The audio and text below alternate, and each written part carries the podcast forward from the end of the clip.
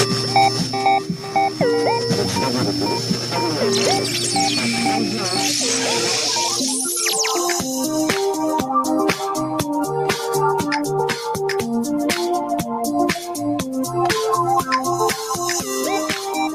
Cela ne t'a probablement pas échappé, nous sommes tous confrontés en permanence à un flot continu d'informations. L'information est partout, de plus en plus nombreuse et pas forcément de plus en plus qualitative. Nous voici atteints du mal du siècle, l'infobésité. Et cette infobésité, cette masse d'informations qui nous parvient chaque jour, cache en plus des informations qui pour certaines sont vraies et pour d'autres sont fausses car basées sur des théories du complot, des études douteuses et même des vidéos manipulées. Bref, trop d'infos tue l'info et en plus cela rend de plus en plus difficile pour nous tous de détecter du premier regard ce qui est vrai et ce qui est faux. Et si, pour éviter de perdre pied et trier le vrai du faux, c'était le bon moment de changer notre façon d'aborder l'information. Et s'il était grand temps de se méfier des sources d'information, de ceux qui les partagent, des algorithmes manipulatoires et même de notre propre jugement. Hmm, et si c'était le moment de développer nos compétences de pensée critique et de vérification des faits? Yaka, Faucon, mais on fait comment? On fait comment pour s'assurer que les informations que nous consommons sont fiables. Ouais. Et on fait comment pour éviter de se faire manipuler par des fausses informations ou des théories du complot très bien ficelées? On fait comment pour éviter de se faire piéger par les biais cognitifs qui nous poussent à croire des fausses informations? Pour en savoir plus et bien comprendre, j'ai invité dans ce nouvel épisode du podcast Le Digital pour tous Benoît Raphaël, journaliste, entrepreneur et auteur de l'ouvrage Information, l'indigestion, manuel pour penser par soi-même dans le chaos de l'info, paru aux éditions Erol. Bonjour Benoît. Bonjour PPC. Bien plaisir de te retrouver ce matin. Euh, allez, question pour, pour se lancer. L'infobésité, c'est le mal du siècle selon toi? Oui, alors j'utilise pas le, le terme d'ailleurs infobésité puisque ça, ça, stigmatise un petit peu une maladie hein, qui est, est l'obésité, qui, qui, qui, même si elle, on, peut, on peut y faire référence, mais je parlerais plutôt de surcharge informationnelle. Euh, mais le rapport avec l'alimentation, effectivement, il est, euh, il est clair. Et dès qu'on tire ce fil-là, l'alimentation, on se rend compte qu'il euh, y a pas mal de choses euh, à dire. Euh, il y a un, neuroscientifique qui, qui, a écrit un livre, moi, qui m'a beaucoup marqué, qui est un peu le point de départ d'ailleurs de, ce livre-là, qui, au bout d'un moment, s'est rendu, compte un jour, il s'est réveillé un matin avec le visage complètement paralysé.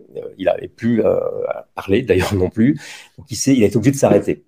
Quand il s'est arrêté, ben, il s'est déconnecté, il a arrêté de penser, de parler en tout cas, il a arrêté d'écrire, il a arrêté ses conférences, et puis petit à petit, son visage s'est remis à, à, à, reprendre du mouvement. Et pendant cette période-là, il était obligé un petit peu de s'adonner à la rêverie. Et ce qui est intéressant dans ce dont il s'est rendu compte, donc il est parti dans une enquête sur le silence. Euh, pourquoi le, le, silence était important pour notre cerveau Il s'est rendu compte qu'en fait le bruit informationnel, c'est-à-dire en fait, puisqu'on parle de l'information, on parle des médias et des réseaux sociaux, mais en fait l'information c'est tout ce qui nous entoure quand vous entendez le bruit de l'orage, euh, le tonnerre qui annonce l'orage, quand vous, regardez quelqu'un qui vous parle et il y a un petit ton particulier dans ces mots qui vous donne l'impression qu'il y a quelque chose qui ne va pas, bah, tout ça sont des informations que vous engrangez, que votre cerveau absorbe, qu'on a du mal à filtrer.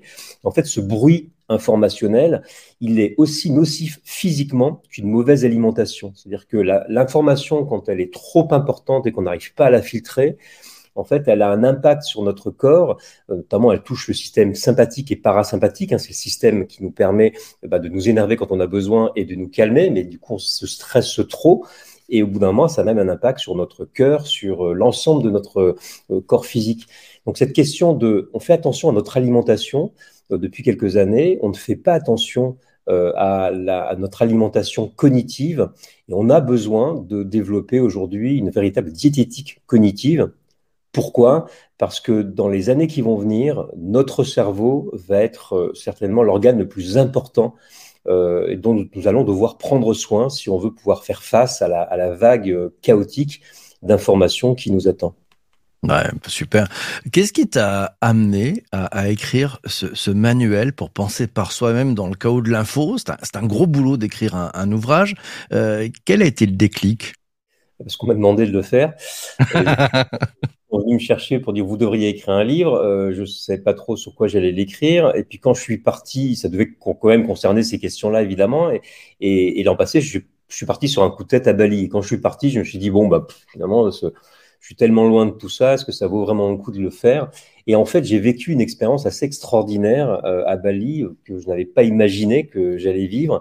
C'est-à-dire que pendant un an, euh, eh bien, je me suis retrouvé en décalage horaire de 6 à 7 heures par rapport à la France. Alors, ça va, euh, tu vas me dire pourquoi, qu'est-ce que ça change? Ben, En fait, pendant 6 à 7 heures, j'ai aucune information qui vient de la France parce que tout le monde dort. Euh, et donc, comme tout le monde dort, j'ai plus de notifications.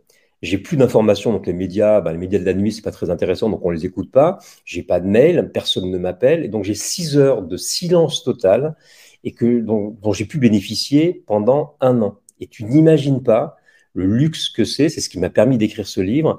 Et c'est quelque part ce qui a accompagné l'écriture de ce livre, qui est à la fois une enquête, mais aussi il y a une dimension un peu personnelle où j'expérimente et je creuse, j'explore cette, euh, cette, euh, cette idée de comment est-ce qu'on peut reprendre le contrôle de notre cerveau face au bruit informationnel que l'on s'impose. Il faut savoir que euh, depuis 1800, on a gagné 17 années de temps libre. Ça fait, genre, j'ai demandé à ChatGPT de faire le calcul, euh, même s'il n'est pas très bon en calcul, mais là-dessus, il, m'a, il a essayé de me résoudre le problème. Ça fait 5 heures par jour de temps libre que nous avons gagné depuis le 19e siècle. tu vas me dire, c'est super bien. Sauf que qu'est-ce qu'on en fait de ces 5 heures de, libre? Eh bien, on, on, les passe devant nos écrans, entre 4 à 6 heures devant nos écrans, donc à suivre les notifications, etc. Ça veut dire qu'on a un énorme réservoir dont on ne profite pas aujourd'hui, mais c'est aussi une bonne nouvelle. On dit qu'on ne peut rien faire contre l'infobésité. Si, si, on peut le faire puisqu'on a gagné 5 heures. Qu'est-ce qui nous empêche de prendre du recul par rapport à toutes ces notifications que l'on prend euh, avec notre smartphone? Alors on va dire c'est la faute des réseaux sociaux, euh, ils nous obligent à le faire avec leur marketing acharné, les algorithmes, etc. Mais enfin bon, sincèrement, ouais, ils ont bon dos là, ils ont bon dos. Si on les charge, c'est pas leur faute, c'est notre faute en fait. On est responsable de ça, de deux choses. D'abord, d'aller regarder ce qu'on dit sur nous sur les réseaux sociaux, qui a liké sur notre poste. On est responsable de faire un post et on est responsable de liker nous-mêmes. Euh, sur le poste des autres, puisque du coup, ça va générer des petits tic-tic, des petits ping-ping chez les autres, et donc on participe aussi au bruit. Donc cette responsabilité-là, je pense une fois qu'on en a pris conscience, ce livre, il est fait pour d'abord bien comprendre cet écosystème, hein, comment, pourquoi on est de plus en, on a le sentiment d'être de plus en plus euh, assailli par l'information, et qu'est-ce qu'on peut faire pour euh, prendre du recul par rapport à ça et commencer à prendre soin de notre cerveau, comme on prend soin de notre corps. Ben, Vindique, ouais, c'est bien. S'occuper de son cerveau quand on prend soin de son corps, d'ailleurs, faudrait peut-être qu'on s'occupe un peu plus de son corps aussi. Euh, dans, dans, ton ouvrage, as, tu t'es posé, tu as pris du recul. Euh, c'est toujours intéressant hein, d'écrire un, un ouvrage, euh, de prendre de la hauteur aussi. quelles sont les, les bonnes pratiques que, que tu pourrais partager avec celles et ceux qui écoutent cet épisode du podcast en ce moment même? D'abord, écrire un livre, c'est quelque chose que je conseille à tout le monde. Euh, c'est d'ailleurs des conseils que je donne à la fin. En fait, euh, euh, on devrait tous écrire un livre parce que déjà, quand tu écris un livre, tu creuses le sujet. Et moi, j'étais parti avec pas mal d'idées reçues. Pourtant, j'avais quand même bien travaillé cette question-là. Au fur et à mesure que j'écrivais, que je creuse, donc que je tire le fil. Tu sais, tu tires un fil, puis tu vas jusqu'au bout. Quand tu prends le temps, en fait, euh, de creuser une information, tu te rends compte qu'en fait, ce que tu pensais était souvent faux ou pas complètement juste ou un petit peu biaisé. Et donc, j'ai remis en question toute ma vision en fait des choses. Donc, si nous prenions chacun le temps de prendre un sujet par mois et de le creuser jusqu'au bout, euh, eh bien, on se rendrait compte que finalement, ben, ce qu'on pense euh, n'est pas forcément toujours vrai. Donc ça, c'est la première chose que je, pense. Il faut que nous écrivions tous un livre, même si c'est pas pour le publier. Euh, le fait de se, de, se concentrer sur un sujet pendant quelques mois donc, et de concentrer toutes les informations qu'on reçoit sur ce sujet-là, c'est certainement le premier pas qu'on peut faire pour commencer à, à reprendre le contrôle de son, de son cerveau et de sa pensée. le conseil que je peux donner, c'est qu'en fait, le plus difficile, c'est la page blanche, puis de se dire, je vais jamais y arriver, comment est-ce que je vais organiser tout ça? moi, j'ai commencé par faire un plan. Une fois que j'ai fait mon plan, je me suis rendu compte que finalement, j'avais pas mal bossé chacun des sujets et que c'était possible. Donc, ça m'a vraiment donné déjà de l'énergie en me disant, bah, je peux le faire et j'ai juste à remplir maintenant, point par point, le plan. Donc, j'ai avancé vraiment, euh, j'ai fait chapitre 1, chapitre 2, chapitre 3, chapitre 4. Après, évidemment, au bout de quatre mois, j'ai complètement, euh, euh, j'ai enlevé plein de chapitres et j'ai transformé complètement mon plan et je me suis rendu compte que j'allais pas y arriver parce que du coup, j'avais tout remis en question. Mais c'est un processus qui est tout à fait normal. Et ensuite, euh, il faut se donner du temps, donc du temps de cerveau. Moi, c'est ces fameuses 6 heures par jour hein, que j'avais euh, pour, euh, pour travailler. Et donc, je travaillais à peu près 4 à 5 heures par jour, tous les matins, en me levant tôt. C'est la première chose que je faisais en me réveillant. Et c'est cette régularité, cette routine qui m'a permis d'aller jusqu'au bout. J'ai écrit le livre en, moins de 4 mois. J'ai même écrit 700 pages et j'ai dû en supprimer la moitié. Wow, impressionnant. Tiens, euh, question tiens de Christian. Euh, donc c'est vrai que tu as, fait déjà fait une formation, euh, Benoît, sur notamment euh, l'art d'utiliser ChatGPT. Euh, Christian te demande est-ce que tu penses qu'il y a une opportunité de développer du coaching informationnel, par exemple apprendre à bien gérer les réseaux sociaux, apprendre à bien gérer les bonnes sources, apprendre à formaliser sa veille ou écrire. C'est une opportunité que tu penses utiliser? Oui, je, je, pense en tout cas qu'on a besoin, puisque je parlais de diététique euh, informationnelle, diététique cognitive, je pense qu'on a besoin de mettre en place des méthodes. Alors j'en propose quelques-unes à la fin de mon livre. La première que je propose, c'est celle de ce que j'ai appelé mon, de faire son livre d'information. Donc c'est comme si vous écriviez un livre et vous prenez les trois quatre chapitres que vous voulez développer. Je l'ai testé moi-même depuis euh, six mois. Et depuis six mois, j'ai euh, quatre chapitres euh, sur lequel je travaille. Euh, donc l'intelligence. Je donne un angle. Par exemple, comment est-ce que je peux mieux utiliser l'intelligence artificielle? Quelles sont les guerres de l'info aujourd'hui, par exemple? Euh, et, et, je concentre toutes mes infos là-dessus. Donc dans ma veille d'information, tout ce qui concerne pas ces sujets, je ne le lis pas. Après, je me garde un petit temps pour faire un peu de sérendipité aussi, mais je concentre ça. Et le fait déjà de faire ça, ça permet d'éliminer sans trop réfléchir, parce que le problème, c'est que quand on fait un filtre, eh bien, il faut réfléchir à ce que je le prends, à ce que je le prends pas, est-ce que c'est vraiment intéressant ou pas. Si vous avez déjà vos chapitres sur lesquels vous voulez vous concentrer pendant deux, trois mois, quatre mois, il faut pas non plus que ça soit trop long, euh, ben, ça permet déjà d'évacuer euh, pas mal de choses. Donc, il y a des trucs comme ça. Je crois que on est dans un monde, je pense que nous sommes la génération intelligence artificielle. On a beaucoup parlé des digital natives. Nous sommes aujourd'hui la génération qui a vu naître l'IA. L'IA euh, qui va vraiment changer les choses. Et donc cette génération-là, elle a deux responsabilités. Effectivement, elle va devoir gérer tout le chaos qui va venir euh, dans les prochaines années euh, au niveau de l'information générée par l'intelligence artificielle. Et c'est aussi une génération qui a compris que la guerre du futur, c'est celle de l'intelligence. Et ce que nous, devons préserver face à l'IA et avec l'IA, parce que l'intelligence artificielle est beaucoup plus une extension de notre intelligence qu'un remplaçant de notre intelligence avec des risques aussi qu'il faut prendre qu'il faut prendre en compte. Euh, utiliser ces outils-là pour aussi gagner du temps, pour prendre des notes, par exemple. Prendre des notes avec l'IA, c'est super simple. Mettre en forme ses notes, c'est aussi extrêmement simple. Parfois, quand on a des choses à écrire et qu'on n'a pas le temps de le faire et que c'est un peu répétitif, ben, l'IA peut le faire pour nous. Donc, c'est toutes ces méthodes-là qui vont d'abord nous obliger à, arrêter un petit peu le flot. Moi, je conseille de faire un jeûne d'infos. Alors, c'est pas moi qui ai trouvé l'idée, c'est Anne-Sophie Novelle euh, dans un petit livre qu'elle a sorti en début d'année qui, euh, qui, raconte ça. Faire un jeûne d'une semaine, par exemple, comme on fait un jeûne euh, de nourriture, hein, quelque part, ça permet de calmer le jeu et puis après de se reposer la question qu'est-ce que je rebranche? Et à quelles conditions je rebranche le flux d'informations? Ouais, quel flux. C'est ça, c'est passionnant. C'est un truc à faire. Je vous le conseille. C'est profiter d'ailleurs d'une semaine de vacances pour pour tout débrancher, pour dire je regarde plus les news, je regarde plus les trucs. Je profite de l'instant présent. Ce que j'ai noté, Benoît, effectivement, tu dis focalisation, hein, focalisation sur un sujet, et puis prendre des sujets qui sont euh, à enjeu. C'est-à-dire que ça permet aussi d'aller d'aller creuser un petit peu. Tu as posé quand on était dans la régie. Tu, je t'ai dit, est-ce que tu aimerais poser une question aux participants qui sont avec nous dans ce direct Et tu as dit, ouais, j'aimerais bien savoir comment ils font pour euh, se déconnecter? On a les premiers éléments de réponse. Je vais te donner quelques-unes des réponses réponse et j'ai demandé de, de rebondir euh, dessus. Euh, le premier qui a dégainé, c'est Vincent qui nous a dit, bah oui, quand il perd son téléphone, voilà, il gagne cinq minutes, le temps de s'en rendre compte, et trois minutes, le temps de le retrouver. C'était plutôt un, un joke d'ailleurs. Euh, Charles nous dit c'est difficile, mais avec le sport, la lecture et les sudoku, le tout sans musique euh, est important. Euh, il arrive effectivement à, à se déconnecter. Et, c'est vrai que c'est il y a des bonnes techniques hein, pour ça. Euh, autre déconnexion, c'est Anne qui nous dit elle pratique le jardinage, le pouvoir des fleurs ou encore euh, un peu de temps face à la mer. C'est ça, c'est une bonne idée aussi.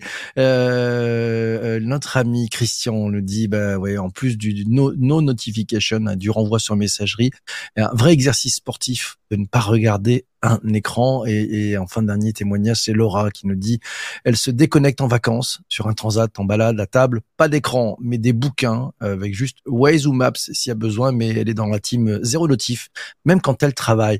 Comment tu réagis par rapport à tous ces, ces retours, euh, Benoît? Bah, c'est un bon début. On voit d'ailleurs qu'on fait toujours appel un peu à l'autodiscipline Euh, moi, je suis plutôt un partisan. L'autodiscipline, c'est compliqué. Parfois, on, va un peu à l'encontre de soi-même et on a besoin d'un peu de liberté. Notre cerveau, c'est pas c'est pas un robot justement. C'est pas euh, c'est pas non plus un spartiate. Il a besoin euh, de liberté, de créativité, de connexion. Moi, je pense que l'environnement dans lequel on est est très important.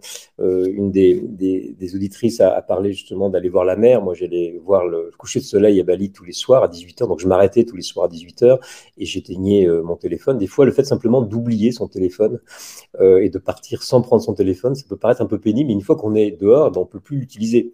Donc de se mettre dans des conditions où on ne peut plus utiliser son écran, par exemple, c'est souvent un bon moyen euh, d'apprendre à se déconnecter. On n'a pas besoin de le faire une semaine, d'ailleurs, on peut se dire tous les matins, de, telle heure à telle heure, euh, je n'ouvre pas mon écran, je le cache quelque part. Donc à se mettre dans un environnement qui nous permettent d'éviter toutes ces notifications. C'est souvent plus efficace que de s'imposer une autodiscipline qu'au bout d'un moment, c'est comme les bonnes résolutions, on finit par abandonner. Ouais, sauf si on y prend plaisir en fait. c'est aussi peut-être le, arriver à découvrir le plaisir qu'on a de pouvoir être déconnecté.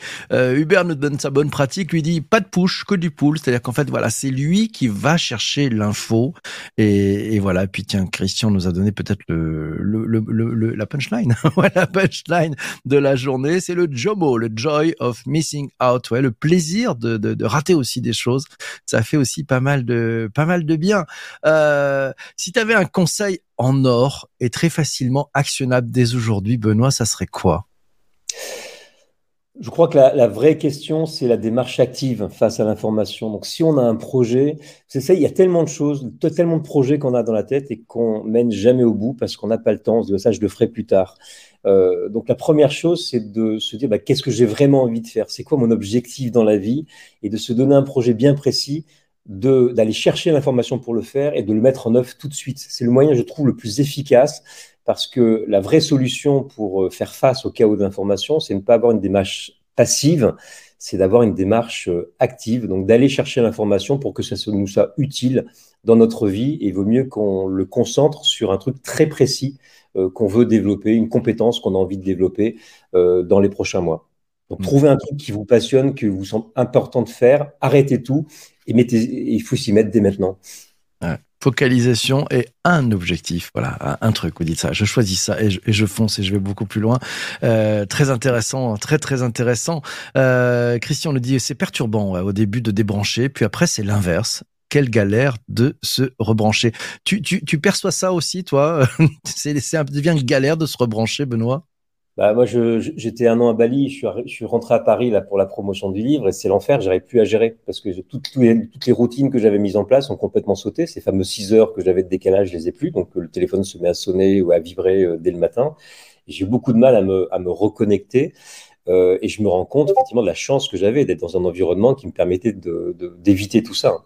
Donc j'ai bien conscience que c'est beaucoup plus difficile quand on est à Paris ou dans une ville, dans une grande ville en tout cas.